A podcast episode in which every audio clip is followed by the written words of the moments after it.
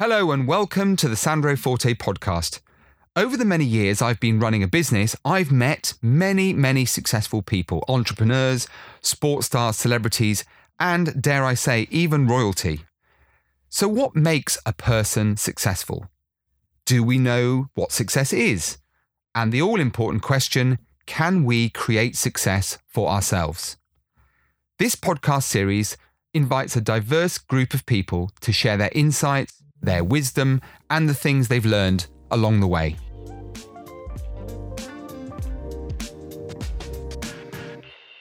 Many of our listeners on the Sandro Forte podcast will know I raised a fairly substantial amount of money last year by sleeping rough in London for just one night, I dare I say. But it was the coldest night of the year in 2021, and I wondered how anyone could possibly live like that. But for too many people, I'm afraid, they do live just like that for many, many years. During my ordeal, I have to describe it as an ordeal, I met a very lovely young lady by the name of Kerri Douglas. And for reasons you're about to find out, I simply had to have Kerri as a Sandro Forte podcast guest. I'm going to say no more because I'm going to let her tell her really, really amazing story. It's one of hope uh, and inspiration and resilience. But I do have to add the caveat that one or two of our listeners may find some of the content today distressing. I do need to say that. But I am thrilled, as I say, to be joined by Kerri Douglas. Kerri is a survivor of a long term rough sleeping life. I think that's the only way we can describe it. And it is now her life's mission to see an end to homelessness. And, and everybody is in support of Kerri on that one. She's now a public speaker who has been invited to share her experiences at the Houses of Parliament, to name but one, and is also the author of a wonderful book called Gutter to Glory, a book sharing her amazing, remarkable story of how she overcame significant challenges throughout her life. I am going to say no more than that because I'm in danger of stealing her thunder. Kerri, thank you so much for joining us on the Sandro Forte podcast today. So, let me just uh, help the listeners get some perspective here, Kerri. How long were you living rough? So from the age of 13 to 24, so around 11 years, not consistently for 11 years, on and off. But when I was 19, from the age of 19 to 24, I was on the streets consistently. Wow. And just for, again, for a bit of perspective, this was not a cozy doorway uh, with, a, with a comfortable mattress and a pillow and, and a duvet. Uh, just if you if you can, if you feel able, Kerri, tell us you know, briefly about some of the things that you and other people who have spent many, many years on the streets, some of the things that happen just to give people an appreciation of the the difficulties, the challenges that you faced. Okay, so the worst thing is getting moved on con- continuously. So you would, it doesn't matter where you look, like sleep, you would get moved on by the police in the mornings or the the owners of a shop or something like that um, you weren't allowed to see, you're not, I don't know if it's in place yet, but the Vagrancy Act is being dropped. But um, a few weeks ago, it was in effect that you couldn't sleep rough or you couldn't beg. It was against the law. So it was a constant battle. You'd get woken up, moved on at silly o'clock in the morning before, so like five, six o'clock in the morning before businesses start to open and people start to take notice um, the weather. It was the, the the cold weather, the hot weather, all different sorts of weather.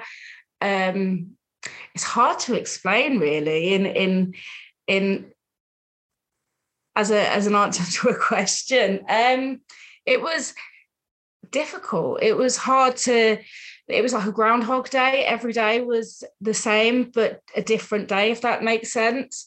Um, you're just constantly in that cycle of wake up, beg, go and do what you have to do, whether it be if you're addicted to substances, you go and get your substances. If you were going to a day centre to buy your, your lunch or whatever, you'd go down and do that. Then that would close, and then you'd move on to the the soup kitchens and stuff. And then the cycle would just continue every day, you know. So, but the it, it was being made to feel like you weren't worthy or you weren't a human. That was the worst thing about it. Um, so because there's that stigma that surrounded that surrounds homelessness, like they're dirty, they're tramps, they don't care, they they choose to be there, because there's so much of that stigma attached to the issue.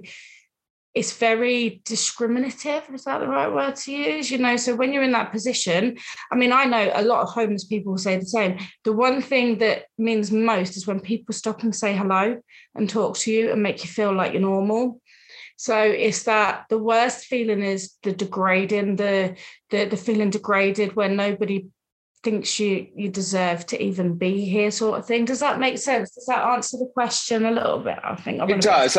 It does. And i have spoken to a number of other people who've been through similar experiences and um, you know at, at, another end of the of the uh, the spectrum i guess is you know i've heard of stories of people being urinated on. There's a lot of sexual abuse. And, and just coming back to one of the things that you mentioned just a moment ago, Kerri, there is this stigma, there is this uh, ignorance around homelessness where I think for many people, they think that homelessness is a choice, that they are all alcoholics, they are all drug users. And actually, one of the things that I learned on the 22nd November was that actually substance abuse and alcoholism often comes after homelessness, not before. So it's not a cause of homelessness, it is a consequence of homelessness. Do you mind just kind of expanding on that a little bit? Because I know you talk about in your book and and some of the other things where you do your, you know, give your talks. Can I just rewind a minute as well? Just back to like you saying about people being urinated, and I was urinated on a few times, but I've also seen women get set fire to in their sleeping bags.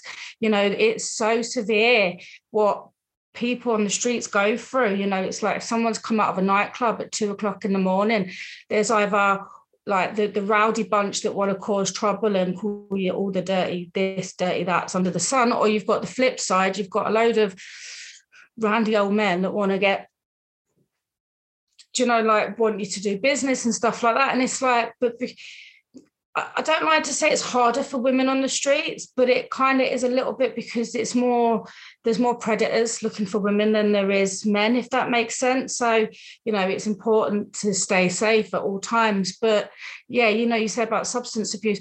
I was I was like experiencing rough sleeping from the age of 13 and I didn't start taking drugs until I was 17. I mean, I smoked weed, like my mum gave me my first joint when I was 13. But the, the proper exposure to substances in the in the in the sector of homelessness like heroin and crack. I wasn't exposed to that really until i turned 17 and that materialized even more. The, the more life crumbled should we say the more stuff that happened in life the more i deteriorated and just took more and more substances to block it all out you know? It was just like a, a I mean, they like heroin is a natural pain relief, isn't it? You know, used in the correct ways like morphine and stuff. But on the on the flip side, it numbs the pain in your, your mind and in your in do you know what I mean? I'm not condoning it, but it's hard to explain. But that's the reason why most people take it. You know, it's like I, I like to throw out the the the the picture of when you've had a long day at work and it's stressful and you just oh you just feel like you need to release when you come home like whether you be a, a glass of rosé or a bottle of budweiser everyone just likes well not it doesn't even have to be alcohol it has to like running a bath or whatever just something to like oh you know?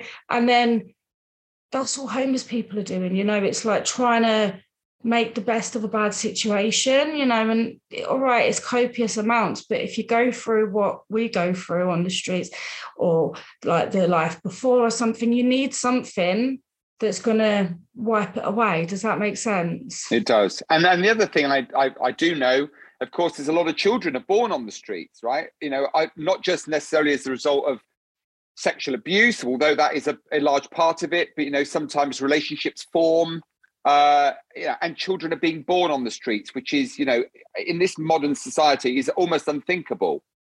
The sad thing is, though, they're instantly removed as well, but without given chance. You know, there's so many kids that have been taken off of women on the streets, including myself. Like my, my little boy wasn't born onto the streets, but I was homeless when he was born, and I didn't get the right support from the services I was entitled to. You know, because I was under a full care plan myself. I was only 19, and they took my son away and that made things worse. If they had given me that opportunity to look after my son the one thing i craved in the world like all i ever wanted my whole life was to feel loved. And then i was given this opportunity to feel unconditional love and it was taken from me you know? So that made matters worse not you know so it escalates from there. People don't realize that when women lose their babies when they're on the streets and stuff that's their one thing that's that's whole, if that makes any sense. That's the one thing that's precious to them. And then it gets stolen away. And then there's a lack of trust again in the system because it's like, well, why are you not giving me the chance to parent? How dare you steal my right to parent? You know, so yeah, it's it's sad. It's a sad cycle. Because those kids as well, those kids as well, they grow up feeling like they're unloved and that their parents don't care, when actually it's the it's the authorities that have painted that picture of like you don't care sort of thing. Does that make sense? It does. And I think we all accept just from listening to you now, uh, but certainly from my own experience, you talk about the system, which is fundamentally broken. Um, I, I, mean, I love the fact that you have this ambition to end homelessness, and you know everyone is in support of, of that ambition. But it, I guess, without wanting to run ahead of ourselves here, Kerri, do you think? And again, this is you know the, the podcast is not a political platform, but do you think that um, the difficulty with homelessness is that because it's not a vote winner for governments, because I'm not going to say no one cares, people do care, but do politicians care enough to really be really have homelessness at the top of their agenda? Because as a manif- as a manifesto item, it's not the sort of thing that people sit up and take notice of, unfortunately. So, do you generally think that there is an end to homelessness in sight, or um, is this something that will be an ever-ending um, ambition that's never quite fulfilled?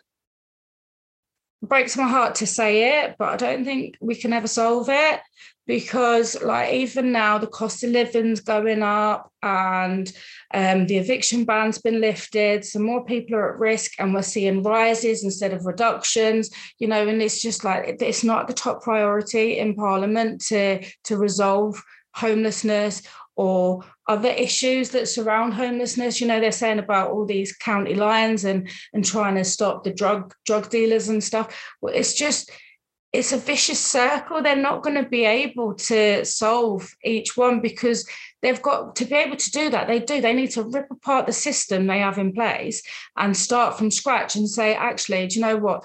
These systems have been some like the Vagrancy Act's been going since 1824 whoever created that act to make it illegal to be homeless is just neat like really you know and that is what that sort of thing is what's caused the issues that we've got today they don't want to support you know it's like when i spoke in parliament the second time there was a lord there and he was like basically can we not just move them on you know? And that spoke volumes to me. I was like no because it's not an obligation to move it on. It's an obligation to end it you know? It's like you're obligated to to stop. They it, what they do is they move it on to the next borough the next borough can't cope. Then they ne- next borough next borough and then they just end up with all these homeless people sleeping rough you know? And it's there's yeah so i don't think it's top priority. I don't think it's anywhere on the top 10 priority list to be fair um, there's just no interest in actually ending it I mean, I find it extraordinary, Kerri, that you know the Vagrancy Act of 1824 hasn't, in some way, you know, been amended to reflect the fact that the world today is very different to what it was 200 years ago. I mean, it's it's extraordinary to me. Um, what what led you to to being homeless? What what was the journey that took you at the age of 13 to living on the streets?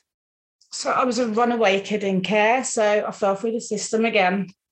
I was my Yeah, so my mum suffers with mental health issues. So she was unable to settle down, should we say. So whenever things got tough, we'd be back and forth between Newcastle and London because my mum was actually born in East London, where I was born in Newcastle. So we'd be back and forth. And then when I was 11, I got put into foster care because like I said, I've got mental health issues myself. So I've kind of inherited some of those off my mum. And my idea of dealing with my issues is the same as my mum. So run away, run away, run away. So when I went into foster care, I was running away. And then I would run away up to the West End because back in the 90s, I used to have MTV up there and I loved it. I used to see all the famous people. And I was like, I'm going to be famous one day. And um, I missed a train home and met a load of homeless people that congregated down under Charing Cross train station. Um, I mean, I'm talking about 98, 97, 98.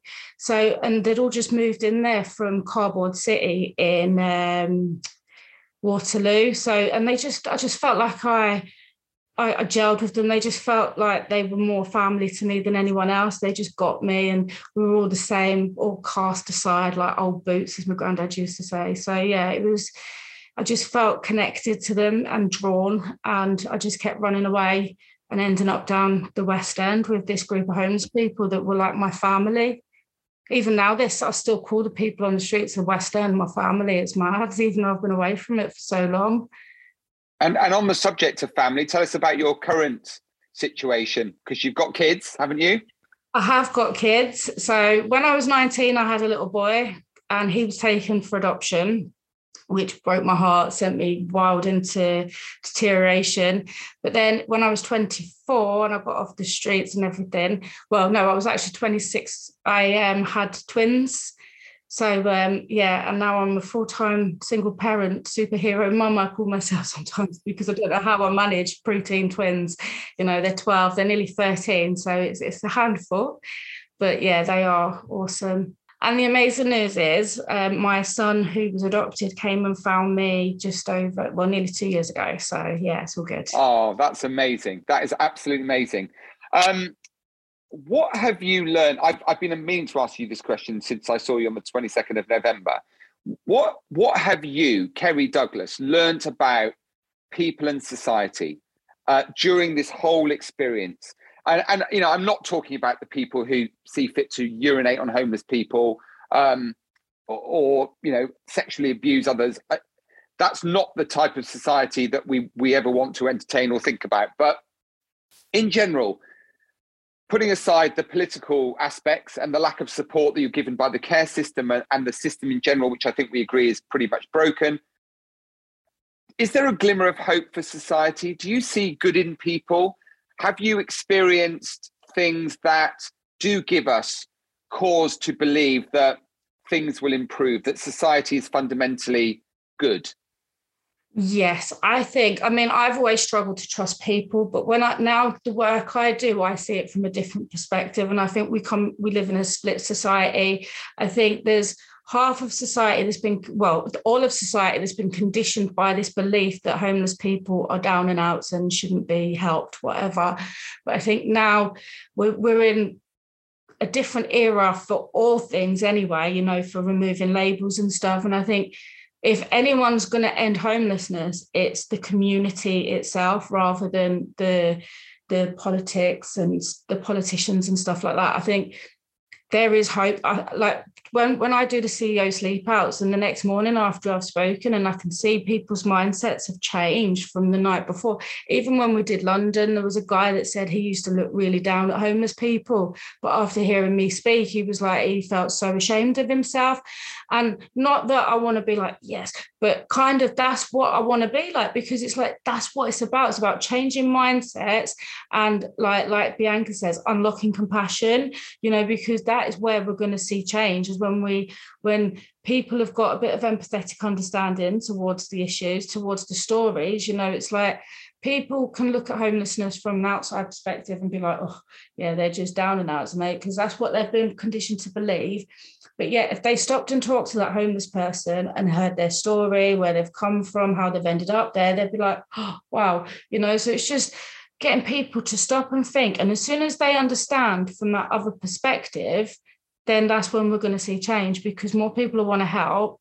And I mean, surely the government, even if we shame them into taking accountability, do you know what I mean? It's like if the people can do it, then why can't you, sort of thing. So, yeah, I think looking at society, yeah, it can be quite good, I think. Tell us about the book that you wrote, Kerri.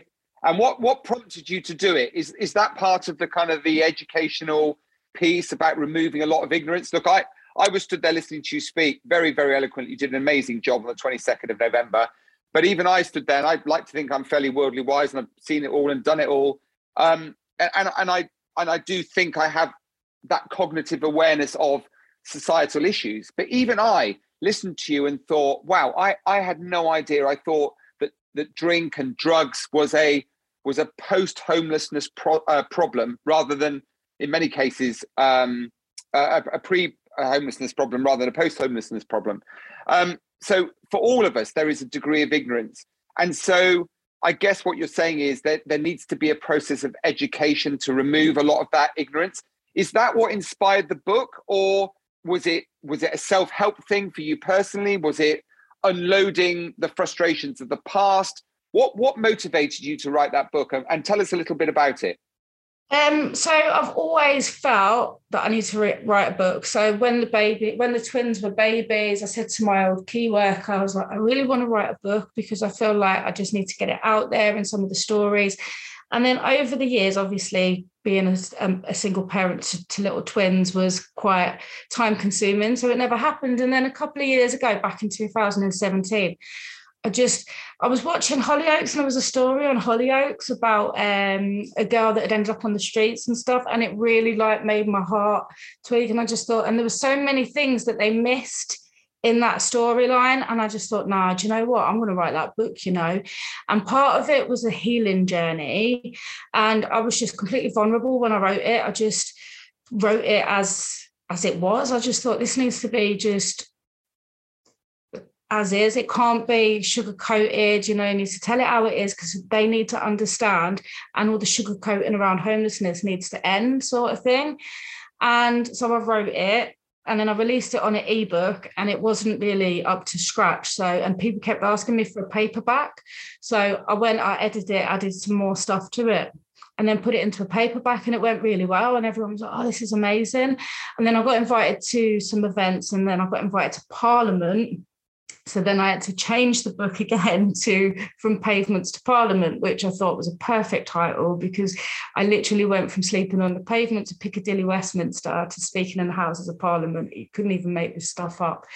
So yeah, and it but then when I edited it and added the bits of parliament, I put some questions and answers in the back to help people to understand from like that different perspective on how they can do stuff differently, you know, and just a little few tips in there. And it's it's now turned into two kind of things really. So one part of it is book is for homeless people to get hope to see that if if someone like me can get through all that then you can get through that too sort of thing. You know nothing is impossible. There is a light at the end of the tunnel if you just have a little patience persistence perseverance all that jazz. And then the other side of it because it's become quite helpful to services like and people that want to help it's kind of like an instruction manual on how to deal with people in those situations you know so like the actual because when you when you're going through that stuff like you don't want to talk about it you don't want to be vulnerable. So if you're a support worker and you're stuck in that situation you just don't know how to help because they're not ready to to see that potential. So then if they've got a, a guide there that gives them a little bit of a understanding of what this person may be going through. It will hopefully help them put a different plan in place to get more like resolution rather than like does, that does that make sense? It does it does. You keep i think you keep doubting yourself but you, everything you're saying is uh is very very very articulate and very eloquent. It all makes perfect sense um, obviously, the I, am going to ask you about the twins and, and, of course, your son that you've now been reunited with, which is amazing.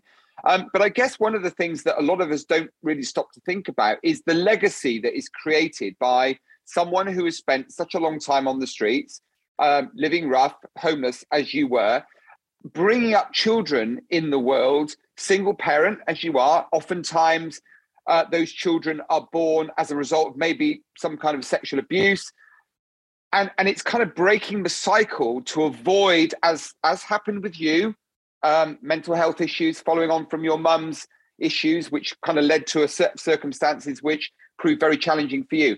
What are you doing as a as a mum Kerri to try and help your children to break that cycle? Because homelessness isn't just about you know sweeping everything under the carpet. It's about a, a long-term strategy right? It's about education awareness it's about helping the next generation so that they don't fall into the same kind of um, challenges that many are facing on the streets.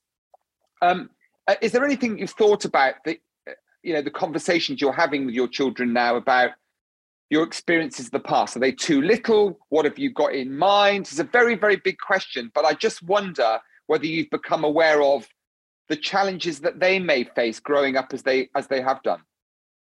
Yeah, so it's a it's a tough one because I mean I'm not uh, I'm not the best mum in the world. I'm like a super. I know I say I'm super mum because I do uni and I do this and that, but I do struggle with the twins. You know, it's like they're going through changes, but also my son is displaying behaviours that I had when I was that age. So I try and reassure rather than reject. So I think there's a chance that he's inherited some of the mental health issues, judging by the behaviours, you know. So I think he's got ADHD, but he's also displaying other like depression and stuff like that, which is heartbreaking. But it's a case of when when I was displaying these things, I was rejected and I was cast aside and then passed on to the next person. Whereas with him, I just keep trying to reassure him, I love you, like we we're going to get through this, you know, and it's just tapping into the right help, you know, and not being afraid to ask for help. It's not a weakness to ask for help. You know, I, I if he's got ADHD, I need to access services. So therefore they need to be helping, you know. So I'll just make sure that he won't fall through the gaps like I did. You know, I won't just palm him off sort of thing. I'll just make sure that I do it properly. And I think it's just giving it that love as well, you know, because for me, all I ever wanted was to feel loved by anybody, you know, palmed around from pillar to post, abused in every way possible, you know. So, but I mean, I think I've overcompensated a little bit as well, you know, because of that lack of love I had. I've been quite soft on them sometimes as well. So I think. I don't think it doesn't matter where you come from, I think, or how much you try I, I think there's there's some things there you can't prevent you know so like if it's a mental health issue there's going to be problems but like you say it's handling it differently isn't it and it's I think because I I've gone through the worst case scenario of that side of things, I'm aware and I've been exposed to the negative. So then I know how to enforce the positive, if that makes any yeah, I know that makes sense. I'm not going to even ask. it does. It does make complete sense. Um, so we get a lot of listeners, Kerri, from all different parts of the world and I think the most common question we get is I'm going through a particular challenge in my life at the moment, whether it's alcohol issues, drug related issues, family breakup, severe health or mental uh, challenges or disability, maybe the collapse of a business, or just day to day struggles around things like money and uh, family stuff. You know, there's a whole range of different challenges that everyone everybody faces from time to time. But what we tend to find is we get these calls for help from people saying, "How do I get through? How do I get from one day to another? Put one foot in front of another." And I've kind of saved up this question for you because you know you are you are the person to ask in terms of dealing with the whole process of putting one foot in front of another, getting through day to day to day with you know nothing other than a bit of cardboard and and something to throw over the top of you, wind, rain, or, or shine. So, what advice would you give to people who do find life, whatever that might be, a struggle where they say, Can you give me some guidance on how I can get through today? Okay, so when I was younger, my mum always used to say, There's no such word as can't. Okay, so there's no such word as can't. And kind of had that mentality in my brain since I was younger. So it's like, if I feel like I can't do something, I'll be like, but no, there's no such word as can't. I can do this. You know, it's having that can do attitude. But then saying that when you're stuck in a rut, you can't see that. You can't see the flip side. So it's, it's just, I, I guess, just remember that we are all born to overcome anything. You know, we are born to it, that that saying what doesn't kill you makes you stronger. It's it's bang on you know because what may seem like a mess right now will actually be a success tomorrow. So you know like when you get through that it's it's hard because i i hate it when people say i'll oh, snap out of it you know like oh it's you're just feeling sorry for well no you don't understand what i'm feeling but then when you when you step out of that and you look back you think oh yeah do you know what that person was right but it's just remembering i put little pen on my mirrors and stuff, like reminding me that I am loved, I am cherished, and I am this and I am that. So, like, just to remind yourself that you are like meant to overcome anything. You know, there's nothing that you can't overcome. And I mean, yeah, some things hurt, some things are painful, but there is always a silver lining, always. Like, you just got to believe it, you just got to see it for yourself. You know, like, the more we doubt, the more negative things happen. But as soon as we start positive mindset, then positive things happen. And I feel like I'm saying a load of cliche things here, but it's all true. It's just like, yeah, just remember you can like you can choose to lie in bed all day and be depressed or you can choose to get up brush your teeth go for a walk around the block and feel refreshed you know it's we have a choice and if yeah the, the, the basics to surviving and thriving in life haven't changed over the centuries, Kerri.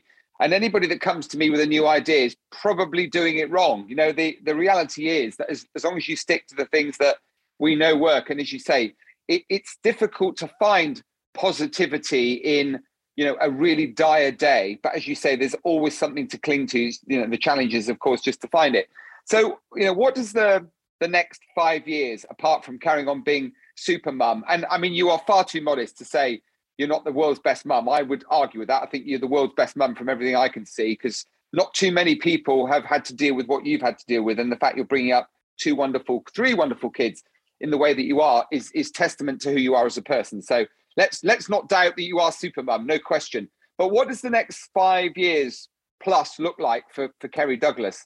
Um, more speaking engagements, more awareness around homelessness, um, what's what's the life mission? So basically, removing the stigma, but not just around homelessness, around substance abuse, mental health, because people don't realize it's all connected some way, shape, or form. So basically, I mean, I've just started a new website called Drop the Label. I'm still trying to put it all together properly and trying to get my idea of what I want to happen. But basically, I just want to be the change I want to see and and and create an army of like-minded, empathetic people that are going to go out and and help just spread the message that it's okay to be different. It's okay to be um, stuck in circumstances. It doesn't define who we are as people you know and it's like rather than judge the circumstance let's help the people sort of thing. Does that make sense? Yeah. Oh, sorry i've got a habit of saying does that make sense? It's all right. Well after after today you will know that everything you you say makes sense. And and i just want to pick up on on something you said about the little notes you write to yourself on the mirror where you remind yourself that you are loved. I, am going to speak for, for a very substantial number of listeners to this podcast because already before the close of this podcast today, you you will have inspired and motivated and giving and given hope to an awful lot of people, Kerri. So that so you are loved now by a considerably greater number of people uh, than before today's podcast. Let me make that very, very clear. We will be absolutely inundated with emails and request to connect with you. So so keep an eye on your social media uh, platforms. Um, so I, I, just want to pick up very quickly on before I ask you a couple of final questions. Um, is is homelessness the problem? Because I, I, you mentioned something just now that really resonated with me in my mind. Is homelessness really the problem, or is it the things that lead to homelessness that is the problem? And if so, what as a society can we do to support you in all the work that you're doing? So the problem is not homelessness, homelessness, it's the lack of empathy within services. It is the lack of it's there's just a lot of lack, shall we say, you know. So when people go to a service, they've got to go through this, this, this hoop, that hoop, this hoop, that hoop, and it'll be determined on your mental health or your your ability to to hold down a tendency, blah blah blah. And then you get you get told whether they're going to help you or not. Like they're going to give you the the answer of if you're intentionally homeless or not intentionally homeless, and then and then that's the end of that. So then they're but then they're not even looking at the fact that this person has been evicted because of the mental health issues or because they've been and got into the wrong crowd. So then they are struggling with antisocial behavior. You know, there's all these elements to why someone would get evicted in the first place that they're not looking at. So there's no wraparound support. And that's where the issue lies because they're put, you know, even to get someone off the streets and into a hostel, that person's not necessarily going to stay in that hostel because they need a lot of complex support. So they may have um, mental health issues, substance abuse issues, and like budgeting problems where they can't pay their rent, etc., etc. So there's so many different things that have led to them being in that situation in the first place. So no, they have to go further back. I think it's all about early intervention, but rather than waiting for them to get to the lowest point and then saying, oh, well, we can't do anything for you now. Well, you should have dealt with it right at the beginning when they like came to you with a mental health issue or or a need for support in some area, you know. So, you know, it's definitely homelessness is the last resort, if you ask me. So, uh, final couple of questions, Kerri, and thank you for sharing so openly. I know, you know, these conversations are very difficult, even though you've probably had them many, many times. Um, how do people connect with you? I, I mean, I I know that we've connected on social media already, but how do people connect with you? Is there a website? Um, obviously, you can tell us where to find the book. Is it available on Amazon or another platform? The any website, any social media, Instagram, Twitter, anything like that. How do people find find you? So yeah, I've like I said, I've just started a website called dropthelabel.co.uk. It's there's a few bits on there, but it's a work in progress. There's also a link to the book on there too.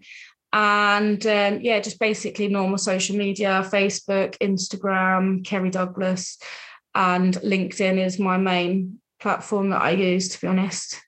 Great. And the final question I have for you, Kerri, which we ask all of our guests without exception, uh, is a very simple one but thinking about your three wonderful children, they sit down one day, they pin you in a corner of the room, and they say, Right, mum, with all of these uh, incredible experiences you've had, good and bad, uh, all of the things you've had to deal with, all the highs, all the lows, in terms of us forming our own path, creating our own journey in life, if there was one single piece of advice you could give to the three of us, to help us navigate life to get the best from it.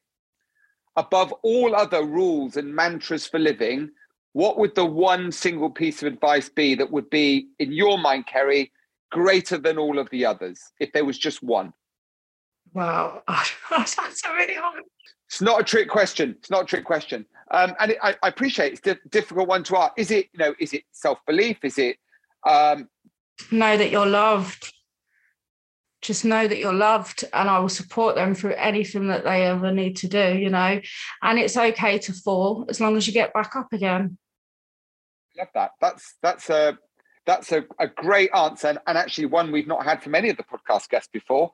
And I think, you know, it's all too easy to forget that one fundamental human need, which is which is to be loved.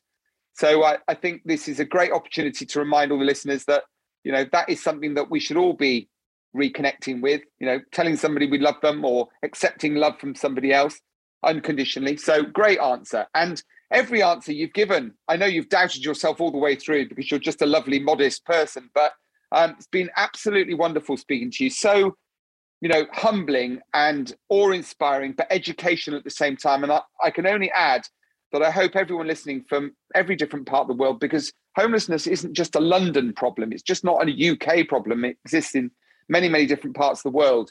Hopefully, everyone listening can do their own thing, whether it's passing on, you know, that uh, that newfound awareness of homelessness and all of its challenges, or maybe, you know, with some fundraising or some community work to help on your life's mission to to end homelessness. Whether that happens in our lifetime or whether it doesn't, um, kudos to you, Kerri, for all that you're doing. And uh, on behalf of everyone listening to the podcast, thank you so much for being a real torchbearer for um, for a society within a society, and it's a society that is all too often forgotten and overlooked. So, um, well done, congratulations, and keep doing what you're doing. Thank you. Um, and, and, with that little thank you, all I can do is to thank all of you for uh, listening to the Sandro Forte podcast. Uh, she is, Kerri Douglas is absolutely wonderful. And as you know, during the in, uh, introduction today, I did say that when I met Kerri, I simply had to have her on the Sandro Forte podcast. And now you know why.